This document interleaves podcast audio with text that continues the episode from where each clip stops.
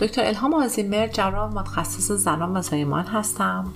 امروز در مورد تعیین جنسیت صحبت می کنم در دقدقه دنیای امروز خانواده های جوان در مورد فرزند پسر یا دختره گاهی همین زنان با روش های هزینه های چند میلیونی یا روش های تزمینی وسوسه میشن.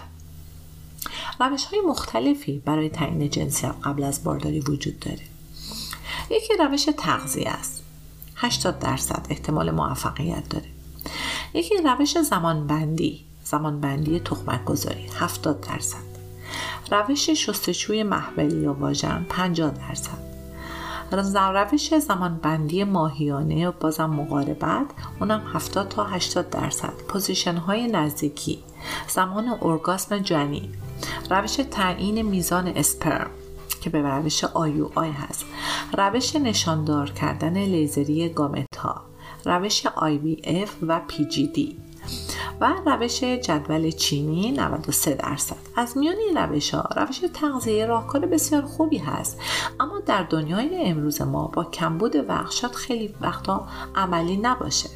راهکار اصلی و پیشنهادی من استفاده از داروهای مکمل و همه اینا با هم هست.